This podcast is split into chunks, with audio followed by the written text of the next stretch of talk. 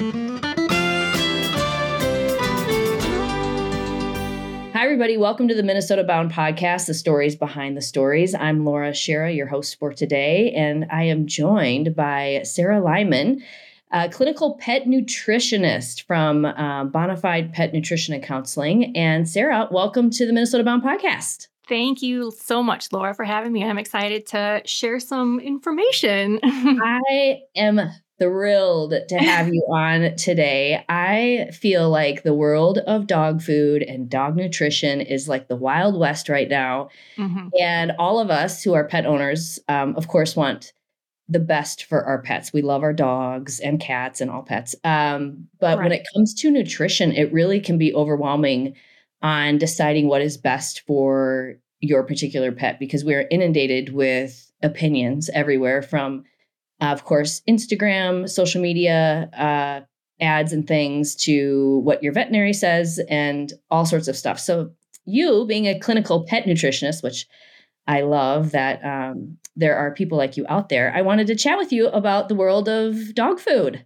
Yeah. Absolutely. I know. And it is. And it's it's so overwhelming because like you said, everything comes from, yeah, you know, social media is huge. There's a new food out and people are like, is this what I need to feed now because yes. of this? But then my vet said this, or, you know, mm. or you go to the pet store and they're like, well, this is what you should feed. And so it just is just mind spinning. And you're like, what do I do? What is the best thing to do? And yeah, and sometimes there really isn't like a wrong answer. It's really what you can, um, you know, it, a lot of times it comes down to like financial too, like what you can financially really afford to do the best for your, um, for your dog, for your animal. Um, you know, because not everybody can home cook for their pet, you know, or like yes. fancy stuff. Um, you know, so or it's convenience of I, you know, I I'm looking for the best um, you know, commercial dog food that I can go to the store and get. And, you know, it's really like you're just everybody's trying to do right by their dog. Um, and and it is, it's just so overwhelming. Um, but hopefully, you know, if I can um, share some things today that, you know, stuff to not buy, like, you know, look out for and not buy um, in the food, that might help a lot too, because there's so many uh, health issues, you know, coming out yes. now too with dogs, um, you know, and cats too, but but dogs, um, that it breaks my heart. Um, yes, um, I mean, and then there's always you know the news things that come out, so it's really, you know, people are just like, what what, what do we do? What do I what do I look for? What do I what do I do? How do I do this? or exactly. you know, to keep them out of the veterinary office too. Like you know, we love our vets. Like veterinarians have a place, but um, you know, you want to keep money in your pocket sometimes and not always have to, you know, pay for the vet to take care of your dog for certain ailments and issues. So, so true. And even, you know, the amount of we hear now, and, you know, I have a French bulldog, so they're notorious for all of their health things. But yeah, um, I do find that getting the diet and the food right really does help with the, you know, they're notorious for allergies and itchy right. paws and skin and all the things. Um, so I, I feel like that's a a really good thing to hone in on if you can to figure out what your dog can tolerate um, and what works well with them.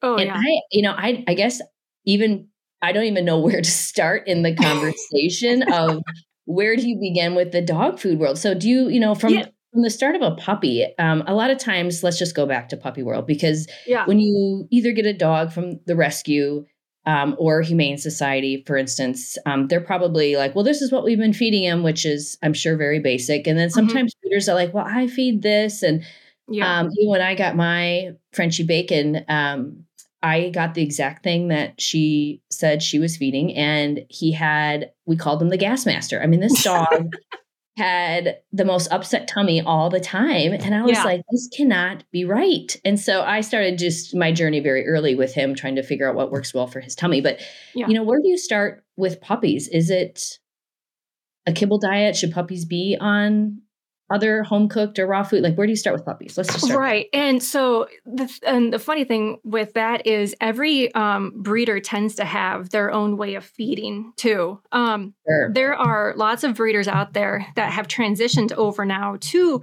um, raw feeding um, their dogs because that is, I mean, to me, that is one of the best ways to feed your animal is because that's so biologically appropriate. I mean, you think of dogs, you know, they're ancestral things of of in the wild and they're eating animals. Like, you know, they're not ripping open bags of kibble in the wild to eat.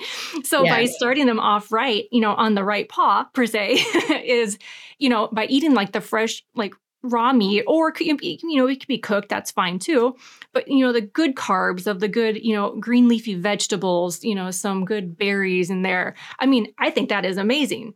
Um, and then you have um, you know the breeders that are using a kibble based product because maybe um, that company has either sponsored them or whatnot and that's what they're doing.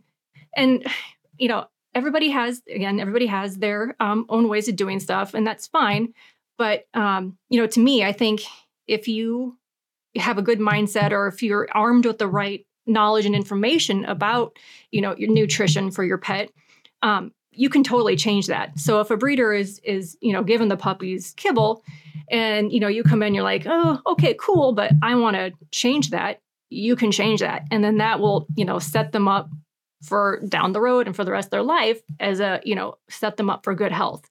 Um you know to would i love breeders to um you know feed the their lineage um if you would say a more biologically appropriate diet i think that'd be great because maybe there wouldn't be so many maybe issues down the line um, health issues with the puppies with the dogs um, because they're getting you know set up right from the start with good, healthy, proper nutrition.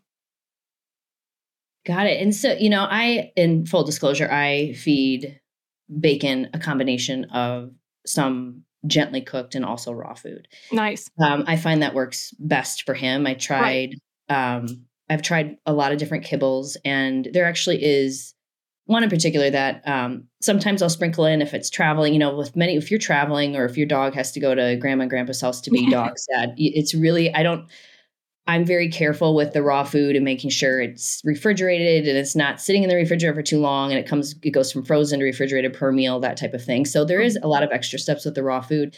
And yeah. but if you're sending a dog to a boarding kennel for a little bit or to hunting camp or, you know, to be dog sat, it's you got to really trust the people managing the food. So I find that yeah. that's kind of a, a good combination. But you do hear, you know, I've heard feedback from vets like I've seen so many dogs come in with bacteria infections or whatever from raw food and et cetera, et cetera. And um and but I agree with you. I think it's biologically appropriate. And is there a way people can like if you're just getting started? Because a lot of people are really um they don't even know where to begin with the raw food. Like, do oh, yeah. I have to make my own? Do I have to go buy chicken feet? Like, what? I don't even know want if I want to touch it. So there are.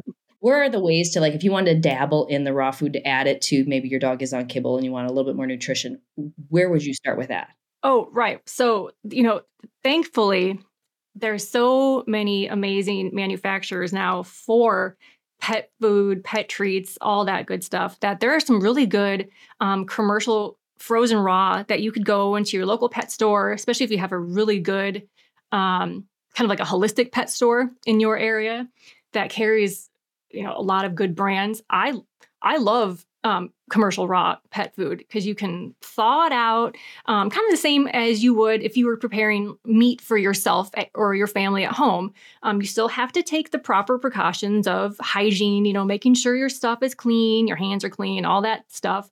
But you can go to your local pet store, um, get a really good um, commercial raw food, put it in the refrigerator to thaw overnight or so, and then warm it up or reconstitute it or so with some good like bone broth or um, raw goat milk, and then serve it to your dog. And oh my goodness, I guarantee you they're going to think that that is the best thing that you could have put down in front of them, and they probably won't ever want to touch kibble again. totally. Is there a certain amount, like the transition phase to, like, is it a tablespoon of raw? Like, how much, as you know, right? Anytime you're some of these dogs, if you're transitioning them, oh, um, yeah, can be a little bit of a bumpy yeah. road there. Is there like a certain amount that you recommend as far as if you want to? Is it two table? I suppose it depends on the size of the dog. Hello, but yeah, how do you get started? Yeah, for sure. Yeah, so if you are feeding um, I'm just going to say, like, if you're feeding a kibble that is a high carbohydrate kibble, um, namely corn, wheat, soy, all that stuff in there, and that's that's the kibble that they've been fed. And then you're like, oh, I am just gonna go and I'm gonna buy this commercial raw, and my that's what my dog is gonna eat now for dinner and stuff.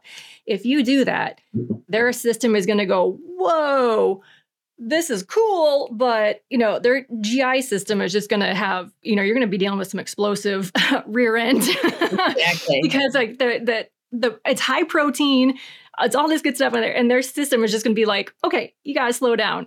And so anytime that i recommend a food transition you're going to want to start over the course of seven to ten days. Um, you know you still feed that kibble but yes then you transition in like a very um, you know certain like small amount like you know a quarter of the new raw or so with their um, three quarters of their old food. And you know for and then you keep going up each day until you hit you know seven to ten days. And if there's no, you know, blast behind from that or, you know, vomiting or anything like that, um, then, you know, you can continue to transition to 100% of, of the raw. But it's definitely, um, you do want to take it slow because um, some dogs are just like, yeah, n- uh, no. Their system just can't handle that, all that good stuff so far. then how do you know, like, because I've also heard the opinion of it's too much protein. You know, the raw food is just too mm. much protein. What what is your opinion on that? Like how much how much protein is appropriate for I mean, say a younger dog versus an older dog, or does it not matter? Are just dogs meant to eat? Yeah, I and I'm a protein yeah. advocate myself. I consume right. a lot of protein, so I would assume yeah. that dogs and canines can handle a lot of it. But I just am uh, repeating what I've heard other people say. Yeah, when you know, if you were what I like to tell um, my clients or so, if you're looking on a bag of the kibble, I like to have at least 30% protein on there for um, the the kibble, and that's coming from like animal protein, not plant-based protein on there. Um, the raw meat diets are um, you know, like yeah, more high protein because it's all like meat, animal muscle meat. There's organs in there, and I mean, to me, the higher like high protein, yes, great. And like they don't have a biological need for carbohydrates. So, I mean, higher protein, great. I mean, some carbs are good, like dark leafy greens and the berries, but get that protein up. yes. What is um, you know, what is it about raw food and the protein? So that's so that's different than a kibble that has been baked, you know, at higher temperatures and is shelf stable for a year. And um, what is in raw food that is so dense with nutrition? Poor dogs. Right. So in the in the raw form of the food, you are really just getting the meat, like the the muscle meat, the organ meat, um, and you know, uh, basically like the the animal itself so if you're feeding, you know, um, chicken, you're getting like the whole chicken, like chicken breasts in there, um, you know, chicken liver, some chicken gizzards, like literally all the goodness of that animal.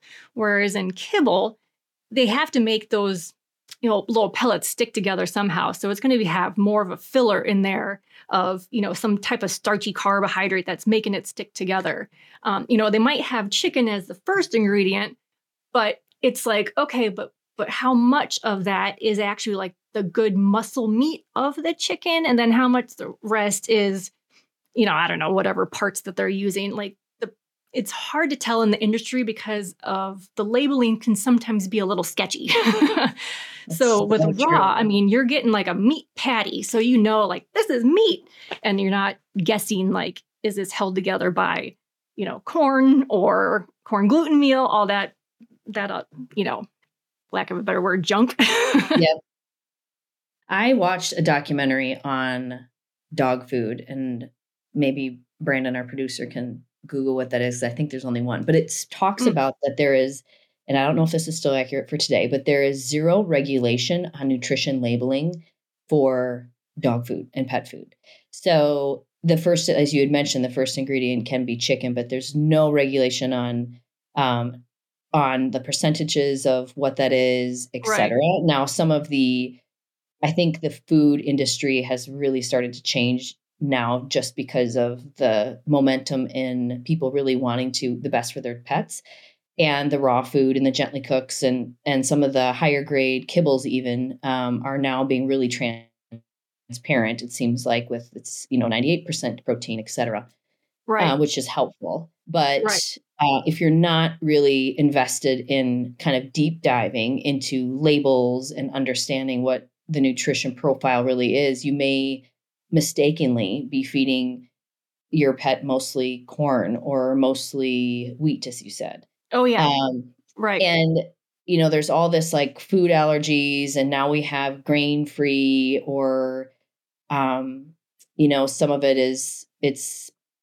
as you said, pea protein in it or legumes and things mm-hmm. like that. And, um, in your opinion, do you think a lot of some of these allergies are really based more on the fillers and the legumes and the sweet potatoes or whatever versus the actual meat. So, you know, everybody's like, well, my dog's?" Ever seems like everybody's saying their dog's allergic to chicken. But when I started feeding my dog just regular chicken breast or raw food of chicken, it was not the case. So right. I'm just curious on your opinion yeah. on all of that. You, yeah, you hit the nail on the head for, for Laura for sure for that. Where um, one million percent of the stuff that is in it's of in the let's say you know kibble itself. So it's like, oh, my ch- dog's allergic to chicken because of this. Well, we also have to take into account everything else that is in that bag of kibble too.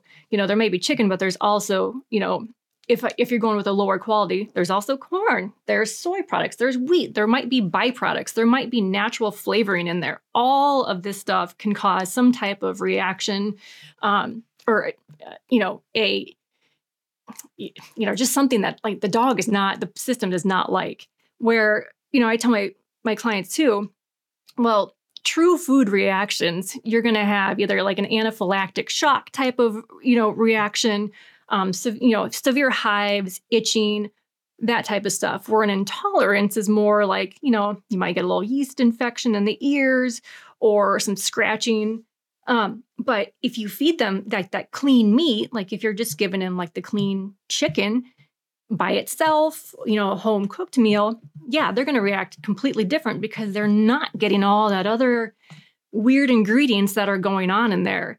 And um, dogs that are fed a high carbohydrate diet that includes stuff like the corn, the wheat, the byproducts, the you know glutens, all that junky stuff that's in there. Well, carbohydrates, like yeast love carbohydrates. So that is going to cause those nasty yeast infections in their ears. And if you don't, you know, correct the source of that, which is the diet, then you're going to keep going back to the vet and they're just going to keep dumping on antibiotics or whatever. And you're not going to continually, you know, clear that issue without clearing that um, the source of the the problem, which is the food. So that's why keeping the carbohydrates and that stuff out of their diet and feeding like the good clean meat proteins is is key. So yeah, like when you're feeding just the chicken by itself and not like that chicken food, they're not going to have those weird itchy itchy issues. For sure. Got the winter blues? Start planning your summer. Plan on fun and get out in the water with your boat club. Your boat club offers boat club memberships and daily rentals with access to over 40 bodies of water and over 400 brand new boats to enjoy. Whether you want to cruise on a pontoon, create waves in a speedboat, or reel in a big one on a fishing boat, your boat club has got you covered. Unlimited boating memberships are available now, starting at just $1.99 a month after a one time initiation. Life is better on the water. Find out more today at yourboatclub.com. Hi, everybody. Ron Schara here again with another nifty story. This one about my favorite bank, the story of Star Bank. There's 10 of them in Minnesota, but here's where the plot thickens. A Star Bank is more than money. A Star Bank cares, cares about its customers, cares about the community, whether it's town parades or the kids' baseball team. Why? Because Star Banks are locally owned. They treat you right. Quite a tale, wouldn't you say? How do I know? because Star Bank is also our bank at Ron Schara Productions. Just another story with a happy ending. Star Bank, the bank that cares. Member FDIC. To learn more online, go to star.bank. There's nothing quite like Minnesota winter. Whether you want to try ice fishing, ice skating, or ice boating, Make sure you know the risks and how to play it safe on the ice. Measure ice thickness frequently and never go out alone. Always wear your life jacket or a float coat and have ice picks readily accessible in case you fall through. Playing on the ice can be fun, but it's never 100% safe. Learn how you can play safe before you go out. Safety is always in season. A message from the Minnesota DNR. And, you know, and I, Sarah and I were chatting before we hopped on the podcast. Like, we're not here to to demonize like the kibble dog food at all because we know that obviously um, there is a point of convenience and of course budget and everything else that goes into um, feeding your dogs and some dogs do really well on certain high grade kibbles and some of them are um, as we'd mentioned are doing much better at what they put into the kibble and things like that um, but i always think it's just good to have a really great discussion because many people have dogs with um, little issues here or there or again people want to do the best for um, for their pet and including many of our listeners who have um, upland bird dogs and they're very much athletes mm-hmm. and i wanted to chat with you too just about what is the appropriate feeding amount for dogs that are really you know athletics such as bird dogs in the fall are working a lot and do you recommend at that point supplementing with additional protein? Do you supplement with maybe a little bit of additional carbohydrates because they're running for so many hours? Like, does that matter for dogs? How does what is your insight on that? Yeah, so my, you know, I I have two Labrador English Labradors, and you know, while they may be a sporting dog, they are definitely couch potatoes. so I have the I have the opposite effect of a Labrador. For most of your listeners, would you know have probably the sporting ones, where mine are just couch potatoes. so their needs are completely different for sure. Um, but it, like the working dogs, you know, they have higher energy and higher protein requirements. Where you, the higher protein is going to have better muscle repair and energy levels for them. So kind of like a good clean burning, you know, fuel in their tanks. Um, and I think like a good raw diet could be beneficial because it is the lean, easily digestible protein um, that they need. Um, like the high carbohydrate laden kibble just kind of provides those empty calories and the carbs without the muscle nurturing nutrients of you know the protein and good fats that a either a lightly cooked home prepared diet or a raw diet would have. Um, and you know I'm sure that there's some some dogs out there that are a little bit pudgy and if they you know leaned out um, on an appropriate diet they may be able to run um, better and perform better um, kind of like us humans you know like if we eat stuff we might not perform our best either For sure. Um, and i think you know like the pro like the the proteins and stuff do need to be based on your dog's weight um, and overall health because you don't want to feed a whole bunch of you know a giant amount to a small chihuahua like where you know a labrador is going to be eating a heck of a lot more. Um, and your active working dogs uh, do need some more protein that should be increased by at least 50 to 100 percent. So for example like if you have a let's say like a 66 pound working dog um, he's going to need about 90 grams of protein a day. And if you have a 100 pound working dog he's going to want to eat about 135 grams of protein per day so if you're feeding a kibble, like that's still like a good, high quality, um, high higher protein um, kibble, you can totally supplement that with adding in some um, canned sardines, like that are in water. Um, yes, on top no of that, salt, right? Yeah, no salt. No salt. Um, they might, you know, have naturally occurring salt from like the sea if they're wild caught. Sure. Um, or some good like 90% lean ground beef um, on top of that, just for some really good you know clean burning protein on top of their their food. Um, and i think too that you know if you have a, a dog that is fed like and i'm not you know like saying pushing raw diets like because everybody is different um, but i'm saying like if you had that diet fed to your dog you know they're going to be leaner they're going to be healthier they're going to be more like happier alert um, because they're just fed like that right fuel. So they're probably going to perform better, um, you know, in the field if you need them to. Um, and you know, honestly, I don't have experience with bird dogs because um, I'm, you know, like I said, I'm here in Michigan with my, you know, two chunky, not chunky, but like couch potato labs. um, so, and they're fed the same all year round.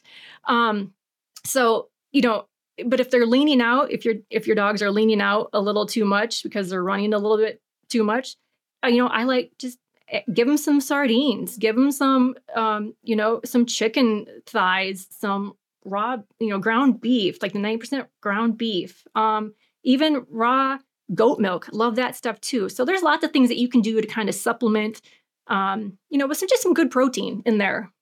Awesome. I bacon. One of Bacon's favorite snacks is sardines in water. Oh, they're so good. They're so good for them. It is, yeah. and I don't ever give him the full can at once. So yeah, for sure. Like my refrigerator smells so bad, but I'm like, all right, it's for you. I'll do it. But he loves those sardines. Um, and speaking of like sardines and fish oils, and that's the whole fish oil industry for in pet food, I think also has a variance of it seems like ones that are probably better quality or higher quality than others because you ha- now have anchovy oil, krill oil, salmon oil. I mean, it kind of just is across the gamut on these fish mm-hmm. oils. And of course, fish oil is really good for your dog and for right. the coat and for anti shedding and all those things. But is there a fish oil that you prefer as a pet nutritionist or that you recommend for your clients? Um, you know, so the naturally occurring source is great. So do, doing the sardines is amazing because they are a great omega-3 source.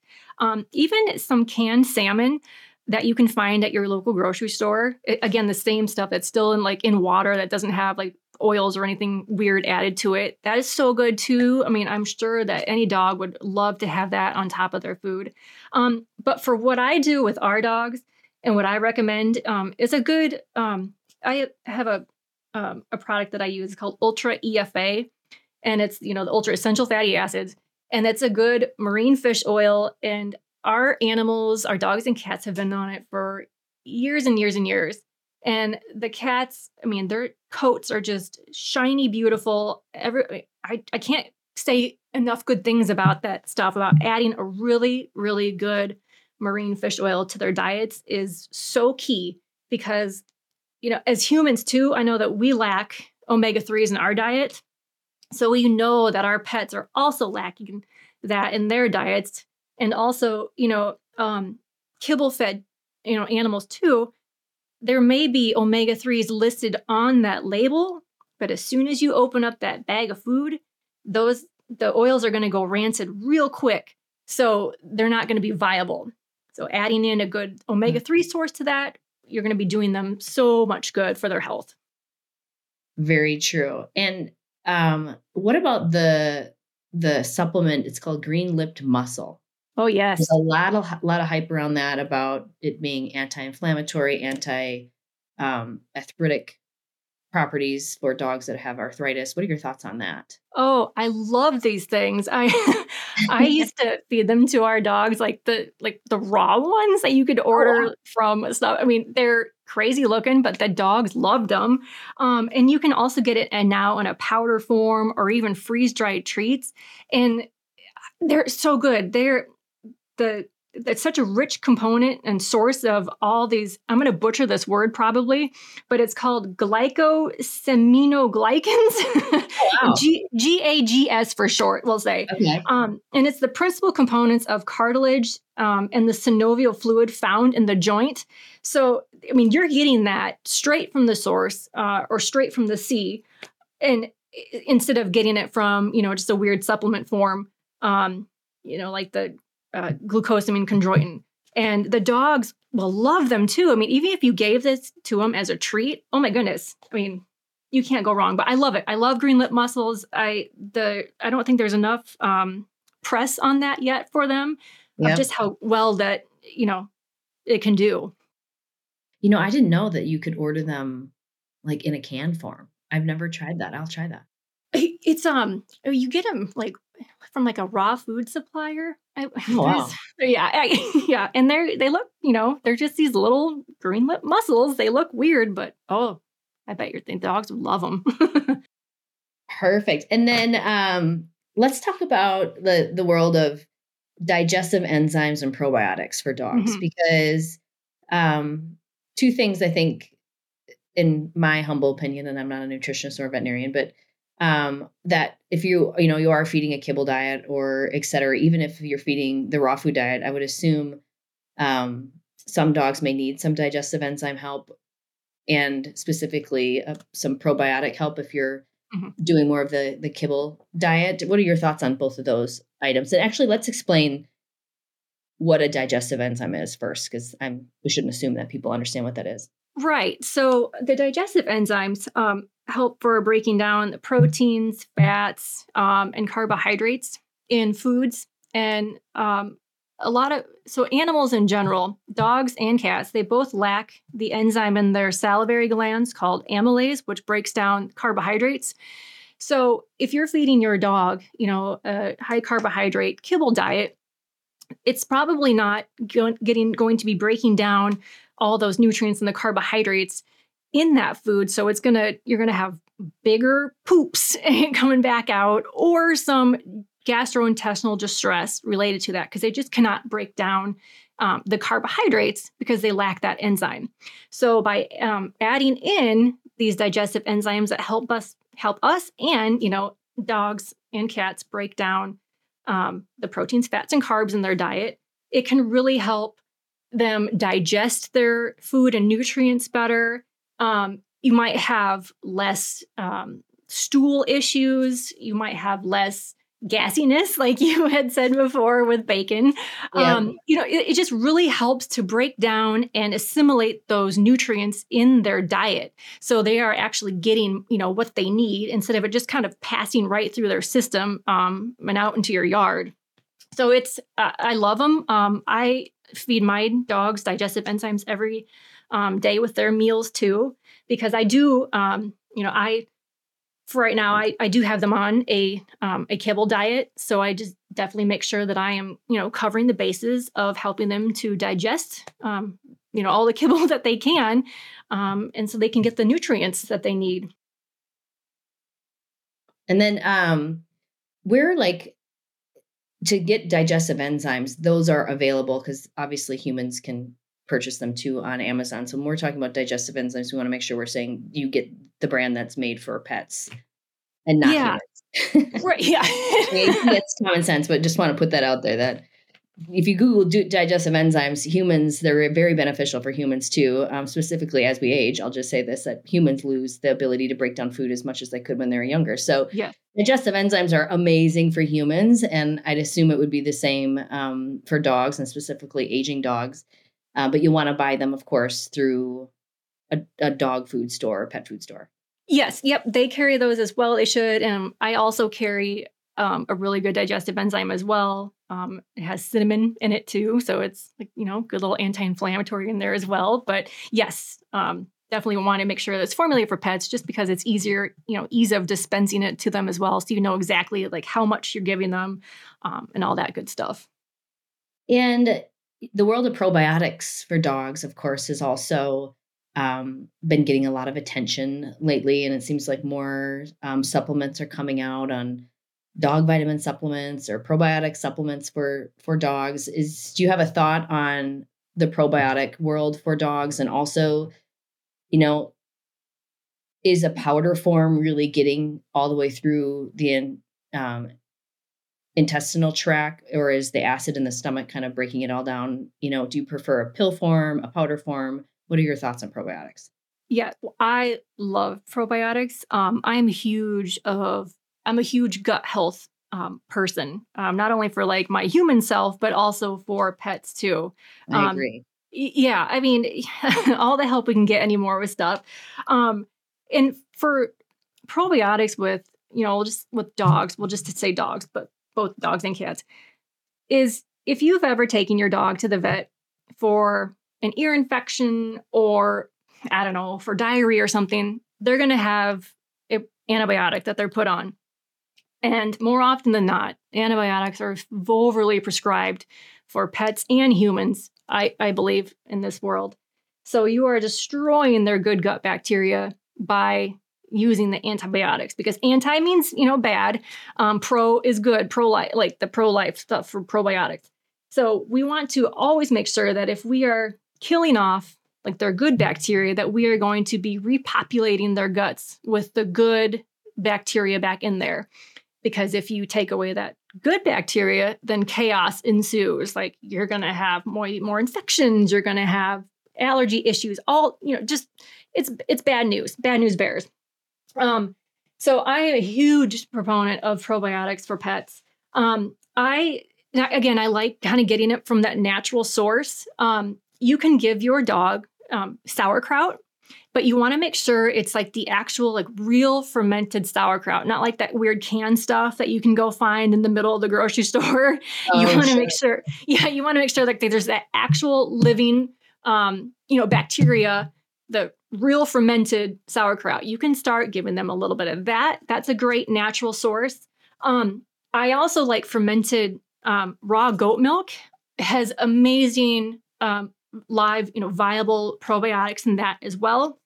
It also contains caprylic acid, which is a natural yeast fighter. So I love, you know, suggesting that for yeasty beastie dogs that have either yeast infections in their ears or, you know, dealing with that just itchy paws stuff. Like raw fermented goat milk is amazing. Um, and then there's also the the powdered form as well. I don't think that you're doing anything wrong if you go with any route.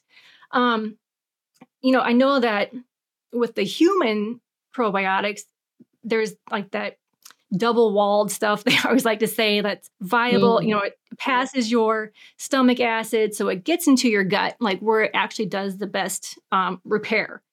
Um, with dogs and cats, you know, they have a very acidic stomach because, you know, they can eat weird raw stuff and it doesn't affect them. Um, so I think, you know, as long as you're just feeding the good, live, naturally occurring probiotics um, in any form, just keep doing it. I think you're doing a really good job for your pet. Yeah. And, you know, sometimes when we're, of course, giving our dogs medication when they need it, um, mm-hmm. you don't probably understand that, you know, when the antibiotic kills the bacteria that was causing the issue, it also kills all the good bacteria. So you are starting from kind of a blank slate after right. humans or dogs have antibiotics. Um, mm-hmm. And sometimes, of course, they're important. So, but the the flip side is that is there's a lot of almost what I like to call recovery work to be done on the backside of rebuilding the culture of healthy probiotics in in our systems if we go on antibiotics and also our pets. Oh yes, hundred um, percent. So yeah, those are all great tips. I myself have tried multiple different probiotics for bacon from the raw goat milk to the powdered form to um, some of it they come in like some chewy supplement things. And of yeah. course all depends on many of us travel with our pets. So if you're on the road um, of course powdered form works. And um, if you're at home it's easy to keep the the raw goat milk. But i've had to kind of dabble in the raw goat milk. If you add too much of that at least for my dog um, that was not necessarily the best scenario either. yeah. So I was like, okay, tablespoon at a time with the goat milk for my right. sensitive stomached uh, dog that I have. But um, it does seem to help with um, with the his tummy situation. So yeah. Um, and same for humans. I think their probiotics are really good. And now there's a thing called prebiotics. And now yes. you're seeing um, some supplements that are have also prebiotics. So why don't do you want to explain what a prebiotic is versus a probiotic? Yeah, and a prebiotic is the you know the goods the this like the food for the probiotics. Um, so it's feeding the probiotics bacteria. Um, and yeah, and these terms, you know, it can be so interchangeable or or new. And prebiotics, yeah, it feels kind of like a new thing for me to hear with pet world. I mean, just because mm-hmm. it's always pro, pro, pro, probiotics. Um, but it's just basically the food for the, the probiotics. Um, there's naturally occurring prebiotics like um, chicory root, inulin, you might see in some ingredients. Those are all prebiotic forms. Um, you know, I'm sure like a host of other ones too that my, you know, brain can't comprehend right now for things. But yeah, it's just basically feeding the the probiotic bacteria is as their food source. Um, and you know that's fine. Um, but I think probiotic has more of a an advantage um, for it because we want to actually like repopulate. Um, but I get you know if there's no food for the probiotics, then you know that's probably not not good. So you want to make sure you're getting the best of both worlds. For sure.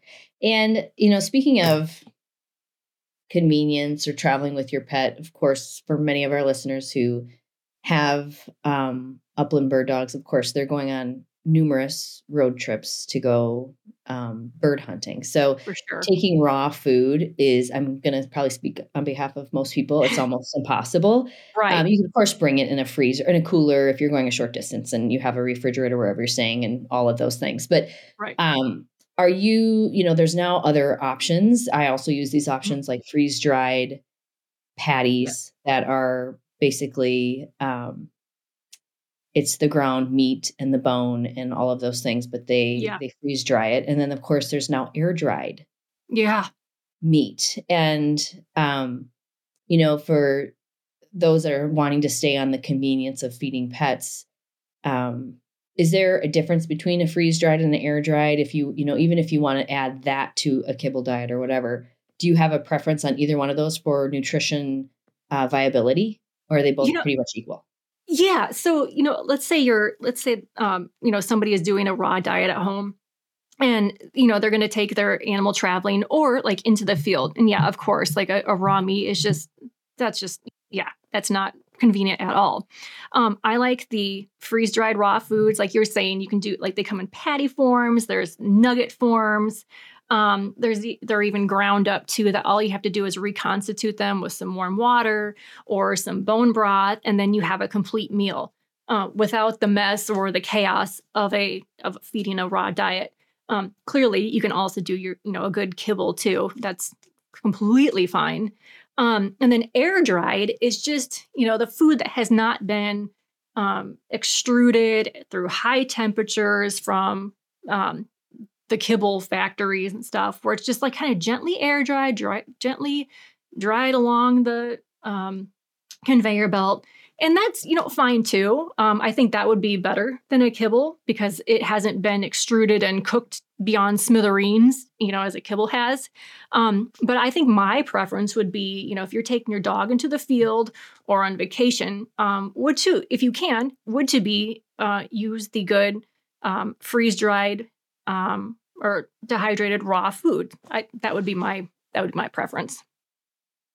Yes, that's um I use that for bacon. Um, he gets freeze dried patties um, nice. all the time. It's kind of an easier way to supplement some of the raw food benefits oh, yeah. into. Um, but you know, he's a small dog, so right, it's still affordable. I can understand if you have four dogs or three dogs oh. and they're all over 60 some pounds. I mean, oh, yeah. that bill is going to get high. Oh, yes oh yes oh yeah i know and yeah it's like because pet food is on the rise for prices just like our human food you know yes it totally is i want to thank our friends at Kinetico water Kinetico you know it's been that sort of winter no mm-hmm. snow very little cold where we are and not a lot of time on the ice or the ski slopes heck i've been too busy coaching youth hockey and a funny thing but the Shirk boys still never leave home without filling their water bottles.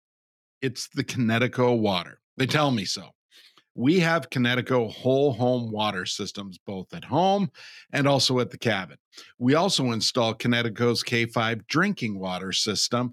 And let me tell you, it makes a big difference. It is crazy to think that a water system could be a big deal, but it is. The Connecticut installations were quick and easy. And all of a sudden, no more stinky, foul well water. We have Kinetico soft water and also Kinetico's K5 drinking water. No more bottled water, just great drinking water right out of the K5 tap. Our laundry no longer smells funny, and Kinetico water cleaned up the showers and the dishes. The world's most efficient worry free water system. Visit Kinetico.com to find a dealer near you and join the Kinetico family. Also, we want to give a shout out to Lakes Gas. Hey there, Bill Shirk, the man about the woods. Propane. It's clean, efficient fuel produced right here in the United States. Schedule your propane service with a friend. Lakes Gas, a family owned provider serving the upper Midwest for more than 60 years.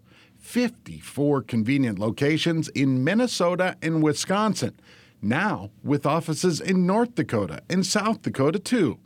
Lakes Gas employees live in the communities they serve, so you can expect personalized service from professionals.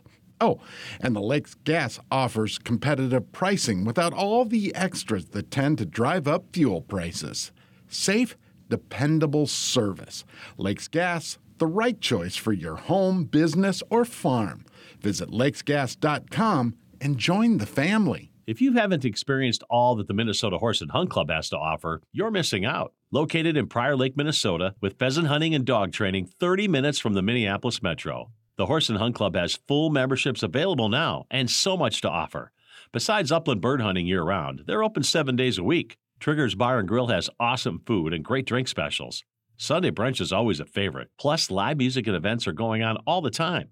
Bring your friends and try one of the heated sporting clay stands this winter. Go to horseandhunt.com for more information. And is there, you know, uh, certain brands of kibble that you and here just here's a disclaimer n- neither of us are tied to any sort of brands whatsoever this is all just personal opinion right. um, of kibble that you prefer i you know i've heard um, some conversation about kibble that has a lot of of course corn wheat soy if it's it's if a significant amount of it mm-hmm. how much of glyphosate and pesticides are in your dog's food.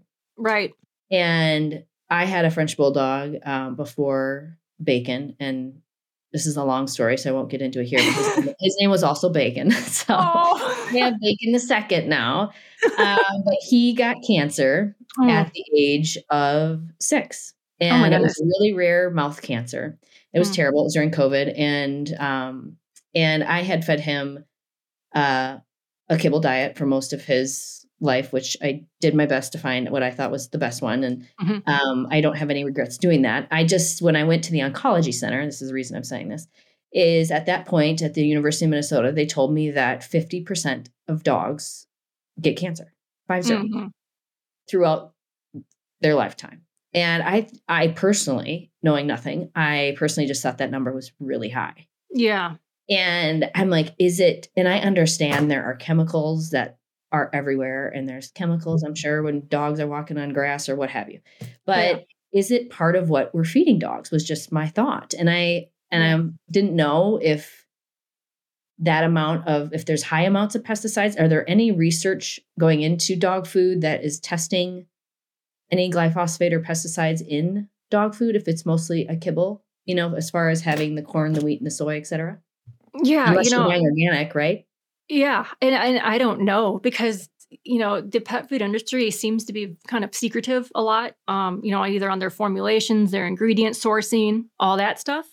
Um, but you know, most of the if you're going to have a, a dog food with corn in it or wheat, most of it is going to be either be that genetically modified or heavily sprayed with Roundup because a lot of it's that field corn, you know, that you pat, you might be driving by and you look over. It's this field corn that's heavily sprayed. Um, you know, unless you're feeding a really good non-GMO organic diet that specifically says, you know, this is where our our stuff comes from. It's not treated with this. You should expect to have for sure that you're going to have some type amount of chemical residue that is in the food that, that you're feeding your pet you know, just for like with us humans too, um, a lot of our, you know, they have like the, the clean 15 um, ingredients for like fruits and vegetables.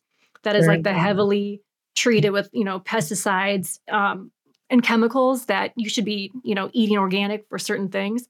Same thing with our animals too, you know, like it, it's just, it's sad. And a lot of stuff, like you said, you know, I'm so sorry that your dog, you know, got cancer and it's, it's out there, it's everywhere, and it's, it's you know to me it's not acceptable. It's just it's really not that our animals are getting so sick. Even us humans too are just getting so sick. There's too much cancer out there, and again, and a lot. Of, and I'm always the one where it begins at your at your mouth. You know, it begins of of what is going into your mouth. Um, so it's really like making sure that we do best by ourselves for our health, and then also, you know, you can control what goes into your animal's you know mouth too um, but yeah it I, I just you know avoid all that corn all that wheat all those soy products because they are just so heavily treated with chemicals.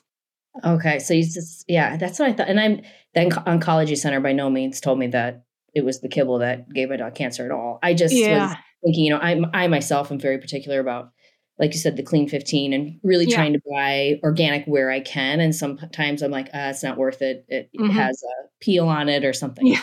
Yes. But um, I just got me thinking, I'm like, is it possible that there is high amounts of chemicals in our in the dog food that we and of course, you know, even when you're feeding um raw food or some of the freeze dried patties, of course, we have to be honest here and say that it mm-hmm. has like some fruits and veggies in those. Right. Um, in the freeze dried patties, you see a lot of blueberries, you see a lot of apples, yeah, you see some broccoli. None of that I've read any of it is organic, so right. that they can be there too. So it's just. Kind of an interesting um, observation, I guess, that I was making and how um, how can we help and cut corners and as far as like having better nutrition for our pets when we can. Um, right. It's like so pick your battles. Just, yeah. Um, like, and, yeah. So I didn't know if there um, were certain brands that you feel are like great places to start for, you know, kibble if you're going to feed that. Um, if you have an opinion on that, if yeah. So I, you know, think like the good would be if you're doing a good a commercial dry kibble that does not have corn in it, that does not have wheat, that doesn't have soy products, that does not have animal byproducts. You know, you might see on some of the labels says chicken byproducts, it might say meat byproducts, or it just might say byproducts, which is like mystery meat stuff. Um, you know, or no added sugar, um, you know, all that stuff. There and and a lot of the companies also use an ingredient splitting method where it'll be corn, corn gluten meal, whole grain corn. Like it's a lot of corn in there. It's all the same thing. You know, it might say it three or four different times, but it's just, it's so heavily concentrated corn. You're literally just feeding your dog corn. Um, so stay like I always say, stay away from that stuff. It doesn't do your dog good. It, it it's just you're wasting your money on yucky, like chemical ridden corn that you're gonna have giant poops with your dog. You're going to have, you know, take them to the vet for weird issues of allergies, you know, yeast infections. And like, you know, you, you don't want to end up in an oncology um, consultation because your dog, you know, has succumbed to cancer. Like, just stay away from all that stuff for sure. Um, and, you know, there are like, do you want me to name um, brands? sure. I mean, yeah, we have no, there's no yeah correlation. I think this is all just opinion. So go ahead. Right. No, um, everybody's like, there's a lot of fiery opinions about dog food. Are, yeah. And I'm not, you know, and I'm not married to like anything either. It's you know, as long as like you know, there's good ingredients in there. Sure. Um, yeah. um, I feed like currently like I feed my dogs either Orijen, O R I J E N, or yep. Acana, A C A N A. It's the same company. Um, one just has more meat protein in it. That would be the Orijen side. Um, and then Acana has just a little bit like more of like the um, fruit and vegetables in there. That's like the difference. So there's just a bit more of a price difference with that. Um, I like those. I've fed those things a lot over the years. Um, uh, Lotus is also a brand that um, they use like a baked kibble. So instead of being um, the high temperature cooking um, kibble, they bake their kibble. Um, that's not bad too. Um, it's just yeah. there's always so many things that come on market. I'm like I try to keep up. there and then there's a um, brand called Carna4 out of um, oh. gosh, I think they're like a Canadian based company. I, I feel like um, but they use like no synthetic um, vitamins, minerals, anything in their food. They're pretty clean food, um, but it also comes with a high price tag too. Um, and so if you're just looking like to start out, there are some good commercial kibbles that just make sure just don't buy the corn, the wheat, the soy, the byproducts. Stay, like, stay away from all that stuff. Um, that's just a, a huge difference for um, feeding your pet. Yes, and there's also certain breeds too that have been having some sensitivities to sweet potato that is in dog food. So that I believe is breed dependent, isn't it? And mm. that's a whole nother veterinary topic. But there is yeah. some pushback on the sweet potato um, that's in some kibble based on heart disease or heart problems or something. Have you heard of that? Oh, you know, well, I think that well, so that whole no, DCM controversy has okay. been debunked. So there is no um, merit to all that stuff. Oh, but okay, if, good. Yeah, the, um, but there, if people are worried about the sweet potato thing, I think that might just be if it's coming from like more of a carbohydrate um, issue. Like I understand that, and that's fine. But I don't think feeding a little bit here and there is a problem. You know, too much of a good thing is always a bad thing. But Fair. I mean, they has good vi- like vitamin and nutrients in the sweet potato, but you know, just don't make it most of their most of their meal. Yes, very true. That's all great advice. Yeah. I think it's helpful for people to hear um, as a nutritionist what brands that you love and that you feel are high quality brands, and if you can um, squeeze some of that into your your dog's diet or a little bit of raw here and there, and mm-hmm. um, and there's a you know I think the raw food world too is also not only can you purchase it at um, pet food stores now, but there's a lot of mom and pop shops locally, like supporting local shops that are doing raw food um, for yes. dogs locally. So yes. you can find some of those places. A lot of times the prices are, of course, cheaper because um, they are a smaller um, business and mm-hmm. you can just buy a can of whatever and give a couple tablespoons here and there, what have you. Yeah. But in also with uh, the raw food diet, it allows you to switch up proteins. And I yeah.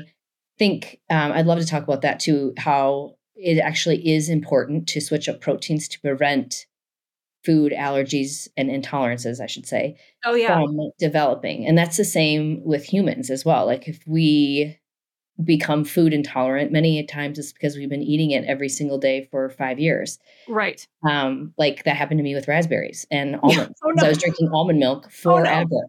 Um, so it can happen with your pet too yes yes yes yeah because it's like I, i've always heard the thing like if you ate cheerios every single day of your life you know like this the only thing you ate you would definitely have an intolerance or an allergy to that you know down the road because you're just it, that's all that you're just getting into your system all the time. Yes. And a lot of people with their animals, you know, they they don't know and it's fine, you know, like if they only feed chicken, like they might just buy the same exact bag of food every single month or or so and it's always just chicken or it's always just beef.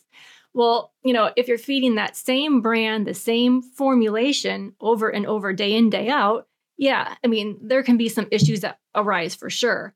Um, so I always recommend switching, you know, if like if you can, you know, buy smaller bags of of the kibble and switch up that protein like every mm-hmm. bag every month or so like just to keep them coming back to the bowl. Because a lot of dogs too you might get a picky dog and they're like they don't want to eat. Well like how long have they been eating that food? They don't want to eat it. But if you keep them guessing they're going to get super excited to see what's in their bowl at feeding time that you know they're going to be like whoa you're the best mom in the world or dad in the world. For sure. I i personally feel like it's important to switch up the proteins um yeah just based off of not getting some sort of intolerance to it and of course they yeah. all have different nutrition profiles too you yes. know some have a little higher fat content some have you know leaner content and um Yes. I just personally feel like it's good to switch it up, but um, I wanted to get your professional opinion on that just because I know in humans it can certainly cause oh, yeah. issues. So if you're having issues and you're, you know, having almond milk every single day or whatever, you might want to yeah. take a break from it for a little bit and see how you feel. yeah, exactly. Well, yes. Sarah, this has been um, a wealth of information, oh, and um, I appreciate you being on the podcast today. Is um, where can our listeners find you if they have more questions on pet nutrition, or if they want to work with you specifically on their pets' um, specific issues? Uh, where can they find you? Yeah, um, my website would be great. It's bonafidepetnutrition.com. Um, and I don't, I've been a little lackluster on my social media, but I do have um, an Instagram, um, Bonafide Pet Nutrition on there as well. But I'm always available by email as well. I'm happy to answer questions, um, anything like that. So yeah, I just, you know, I, I like to help. So any way I can. Awesome. Well, I saw the testimonies that were um, written about you on, I think it was, where did I find it? It was like PetWorks or something.